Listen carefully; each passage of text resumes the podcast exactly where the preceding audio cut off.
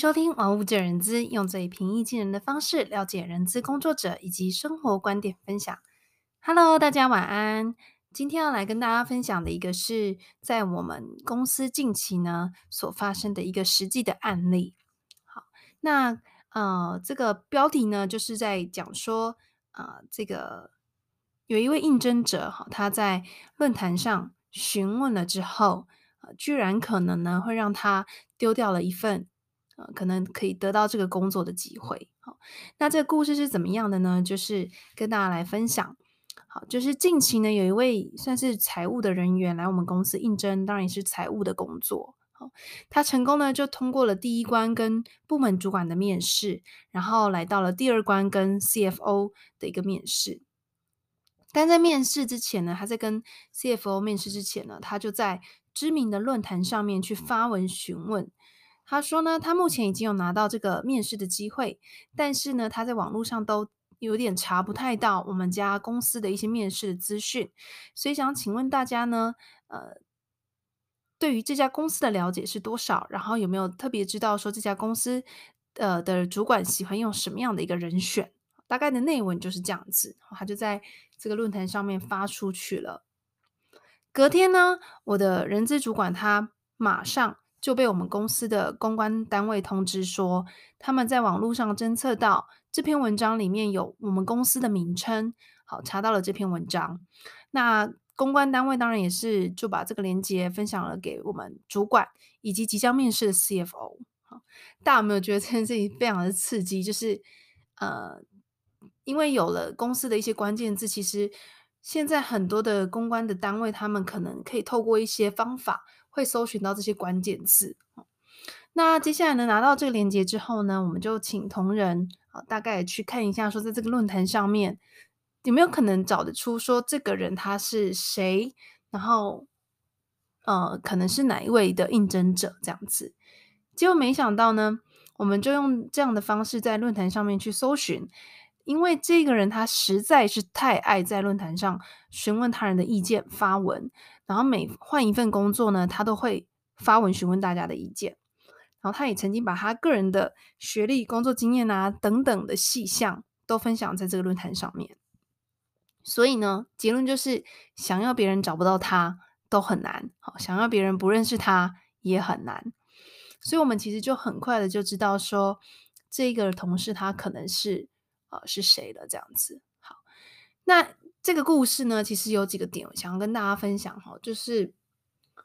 嗯、我们在这个论坛上面在做一些发文的时候，或者是在找工作机会的时候，有哪几个点，我觉得是大家特别去注意的哈。好，那我不知道说大家会不会在论坛上也是这样子去发发问嘛？哈，从我们。大家所熟知的几个雅虎奇摩，很久以前开始，现在已经没有了。然后到 d c a r 啊，年轻人爱用的啊，或者是呃大家所知道这个 PTT 嘛，哈，这些都是我们这些所谓的知名的这个论坛上面。好，但今天想跟大家分享的点，就是借由这个故事呢，首先就是说，第一个点哈，就是现在的资讯的媒体，它的传播还有肉搜的这个能力呢，其实是远超过你我所想的哈。嗯、我们公司其实算是在呃产业类别里面算是比较特殊的产业，所以其实我们公司的公关单位呢，他们是呃非常密切的在注意市场上所有跟公司相关的内容。那只要你的内文里面呢，呃有出现比如公司的名称，或者是说呃一些品牌的关键字，其实他们都能够去侦测到这些讯息。只要他在可能社群啊或者是论坛上面出现过。那呃，我我相信大家有听说过，就其实面试官他也会去找寻应征者的 FB 啊、LinkedIn 啊，好，甚至论坛上面可能辨识不出来哈，因为大部分都是用一些匿名的名称嘛，或是绰号。所以呢，公司我第一次看到公司的这个公关发挥这样的效力，其实在我们公司。那我个人认为呢，这个是一个。呃，还蛮厉害的一件事情哈，就代表说我们整间公司对于整体公司市场上的一个公司的评论跟声誉这件事情，我们是非常非常重视的。那当然不止我们公司，我相信有很多大企业，它里面的公关的程度是做到像我们这样的一个细致的程度。所以你在上面发的任何文章呢，都有可能被侦测到。然后现今的这个资讯的传播速度，我觉得也是非常快。好，就是说这个文章的资讯能够被分享，甚至是透过你发文的 IP 位置、你发文的账号去搜寻，去达到我们想要找出这个人是谁，其实都是相当容易的。你永远呢都不会知道说哦，会不会面试者也有可能这是这个论坛的呃阅读者，或者是说他可能也刚好看到你发文的内容，这你可能你都不会知道。所以呢，这是第一个事实，就是相信大家都知道，现在资讯传播的速度跟它的透明化的速度其实是相当的惊人。从我们在各大网站的消费的习惯啊，都会被记录这些等等，好用大数据分析的这个呃文章啊，好实际的作为，其实大家都可以知道说这件事情它就是正在发生中。好，那第二点呢，要跟大家分享就是说，网络上你虽然是用很多的。嗯，小绰号啦，好，就是不是用真名，但千万呢不要肆无忌惮的去发文。那这一次的这个案例呢，我就觉得他其实，嗯，不是说透过论坛询问别人意见不好哈，只是说要适度，然后分享的内容也不要太过于资讯透明。今天我们能够呢，透过同事，可能透过一些他的账号啊，去搜寻。他的一个身份，其实就是因为他分享了他就读了哪个学校，然后他连他的年纪、身高、体重，他都曾经分享在他的贴文当中。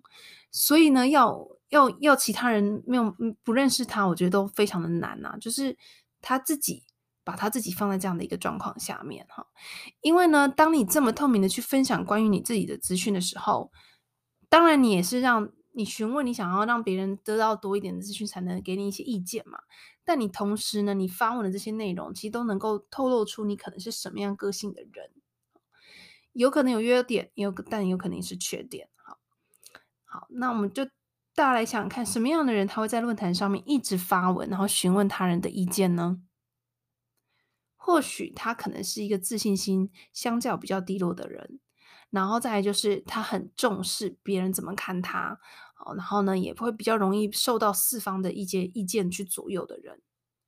哦，每一个人他所展现出来的行为，其实多多少少都透露出他个人的一个特质。一些细微的蛛丝马迹呢，都能够透露出一些讯息。所以这个这个应征者呢，可能我们在还没有看到他之前，借由他这篇文章，我们可能就可以大概猜得出来说，他可能是什么样个性的人。好，好，那第第三个呢，就是我觉得今天想要分享的一个大重点，就是说。你去应征的这个职务，好，它的一个敏感度，或者它的特质，它在这间公司里面的重要性，哦，你你去问这些东西，其实它真的是有可能会影响你有没有可能被录取的机会。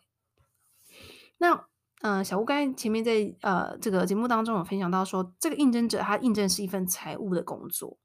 那相信大家都知道，财务工作它都是算是公司非常核心的单位嘛，好，因为他们会接触到公司很多相对机密的资讯，损益表啊，什么呃每一个月的这些呃预算的估算啊等等的资讯啊。那大家可以想想想看，说如果连他自己的资讯都能够在如此公开的论坛上面去分享的人，有没有可能哪一天他也可能会把公司的资讯分享上去？又或者是说，他今天可能在公司做的不愉快了，他有可能会在这些论坛上传播可能对公司非常不利的消息，去破坏公司的一些形象。好，不管事实是不是真的，这件事情其实可以看得出一个人他做事情的呃谨慎程度，以及他对于他自己本身好这想要应征的这工作的一个尊重啦。好，我觉得是这样子，尤其你。当你应征是这么 sensitive 的呃敏感的职位的时候，你这样的发文真的会让用人主管会担心，会不会又来未来某一天你会把公司这么透明的资讯，公司这个这个资讯这么透明的分享出去？所以其实越是公司里面最核心的单位呢，我我认为对于人选的这个品格这件事情，就会被用人单位特别的重视。简短音乐后呢，我们继续回到节目当中。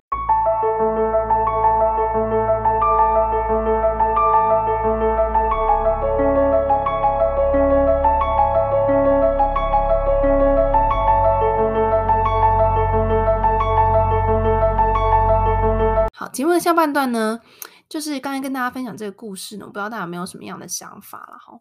但其实现在我们在一区一间公司前一一一间公司面试前，我们其实都能够透过网络的资讯查到很多跟这间公司有关的评论。好，那我不知道大家通常会怎么去看待这些评论啊？比如说有某一些知名的网站啊，什么求职、通天眼呐，哈，这些都是哈。但大家可以思考一下，你查到的东西是不是大部分都是负面的比较多？其实很符合人性哦。大家去思考说，假如说你今天去一间餐厅吃饭，好，什么情况下你会去填他的满意度调查表呢？好，两种状况。第一种状况，可能你会因为他食品非常的好吃，好，非常的 outstanding，非常的杰出，或者是他服务人员真的真的表现的非常好，你去评论。那第二个呢，可能是你吃的时候，呃，食物里面可能有头发，或者是呃，这个东西不好吃。根据心理学的调查，其实第二种的这种状况是会让一般人比较容易上去去填这个满意度调查的，因为好的体验大家会觉得这是应该的，好，就像公司花钱请员工来，他表现好还是应该的。那我们今天花钱去吃饭，一间公司的服务态度，我们也会觉得他是应该的。但如果今天这东西你花钱了，心情又不好，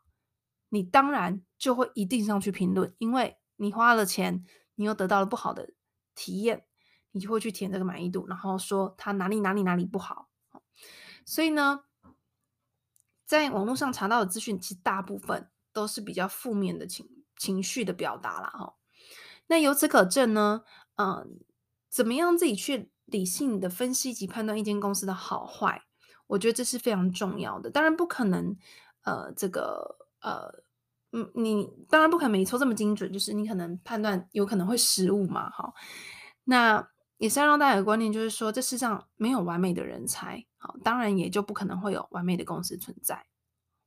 所以呢，小吴就简单来跟大家分享一下，怎么样比较客观的去判断一间公司，呃，是什么样的公司，它文化怎么样，那它是不是适合自己的一个间公司？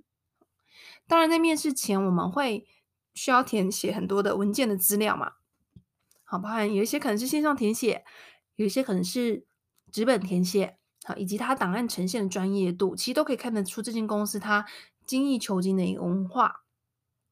大部分都还是用纸本填写的，但是可能你在填写的时候，你就会发现说，哎，这个格式 它给你的感觉是可能是比较偏向现代一点的公司，还是还比较是传统的公司？其实都都是可以感觉出来的。如果它的表单设计是非常，比如说不是非常的好填写，或它的表格的大小好很小。然后这些东西呢，其实你都可以看得出，说一间公司它做事情的细心程度嘛，哈。那当然也是跟你自己想要找什么样的公司有关，哈。你是想要新创，你是想要可能制度比较完整的大企业，或者是你想要什么样的产业类别，这些都会影响这间公司的文化。好，那第二个阶段当然就是当你拿到了面试的机会，你去了面试，你面试的时候跟你接触的每一个人，其实你都是可以观察的。从警卫、好柜台的接待人员、好接待你的人资人员、面试的主管，啊，这些都是可以的。那跟大家分享一个小屋自己的经验，有一次我去一间公司面试呢，我就跟警卫北北说：“哦，我是这间公司，我是几点要来面试的。”他就打了一通电话去给人，呃，这个人资的部门，然后就很大声的呵斥他说：“为什么我都不知道这时间有人来？你们每次都不说，哒哒哒哒哒哒，反正就是。”这个警卫的情绪是非常非常不好的。好，那其实你从这件事情，你就可以观察到说，哎，如果一间公司的人资，或者是说这间公司的人，连跟警卫的相处都可以相处成这个样子，因为警卫他其实是一个相对于公司比较没有利益关系，或是他没有义务要帮这间公司工作的那个关系的时候，相对就是单纯嘛。哈，那这间公司他连跟警卫都没有办法好好相处，你觉得他跟他的员工会怎么好好的相处呢？所以呢，后来这间公司我也就没去了，因为啊、当然从这件事情，我就会觉得说，嗯、呃，连这么好小的事情都没有事先做好，然后呃，警卫的态度也不是非常的好，相信呢，可能他们之间的相处也不会到太好。再就是从接待人员的眼神啊、气色，你都可以观得出、观察得出，这间这些人他们在公司上班，我们不要说非常开心哈，但至少他是不是愉快的。那再来就是面试主管问的问题，好，以及他有没有准时这件事情，我都可以看得出来说，这间公司他对于应试者哈他的一个呃面试者他的一个呃尊重以及态度，这些都是你能感觉到的。而通常呢，这些直觉啊是蛮准的。好，那最后当然就是网络上的一些评论啦。好，如果大多人呢都在评论一些啊这间公司的某个负面消息，那大概可能就是大家自己去衡量跟考量的。好，这样的缺点是不是你能够接受的？比如说负面情绪，呃，负面的讯息可能是说，呃，主管通常都靠自己的准则做事，没有按照标准或者是流程进行，那你可能就要自行评估啦。如果这间公司有蛮多的主管都是这样的行为，我可以接受吗？好，那如果说是一些很普遍的公司都会有的问题，比如说呃，有一点官僚啊，行政作业蛮多的啊，不愿意改变的年长员工啊，等等的。哦，这些就算是比较每一间公司都会，可能大部分都会出现的问题，那你可能就是自己去衡量，啊，撇除这些东西，其他东西有没有你觉得你真的没有办法去忍受的，那你可能就不要挑选这样的公司。但如果你觉得这个东西它就是常见于在某间公司，不管你去哪间公司，它可能都有的一个状况，那可能这间公司你就可以看整体你在面试的过程中你的感觉。你跟主管之间的相处，去判断你有没有想要接接受，或是继续这间公司的一个面试，或是入职。好，那最后呢，想要跟大家提醒，就是说，现在社群媒体的确呢带来了非常多的便利，也相信许多人都是这些社群软体上或是论坛上的一个重度使用者。但是要小心，就是当你在发文的时候，适度的表保护你个人的资讯，以及衡量你发文的内容跟数量。我觉得还是一个明智的选择啊，姐，所以大家不要忘记了，就是现在公司它对于呃大家在社群媒体上所使用或是发的文章，都有可能会去做一个观察，了解你到底是什么样的一个员工，因为毕竟在面试的时候，呃，很多时候就是我们可能是演出来的，或者是可能是你装出来的，这些东西不是那么好的判断，但从你的社群媒体上就可以。比较了解私底下你是什么样的一个你哦。好，如果大家喜欢今天的节目呢，别忘了订阅，同时呢，也可以透过 Instagram 留言给我 c h e n y i 点 w u 点七。如果你是用 Apple Podcast，也别忘了给我五颗星哦。欢迎分享节目给你身旁的好友。那今天的分享就到这里，拜拜。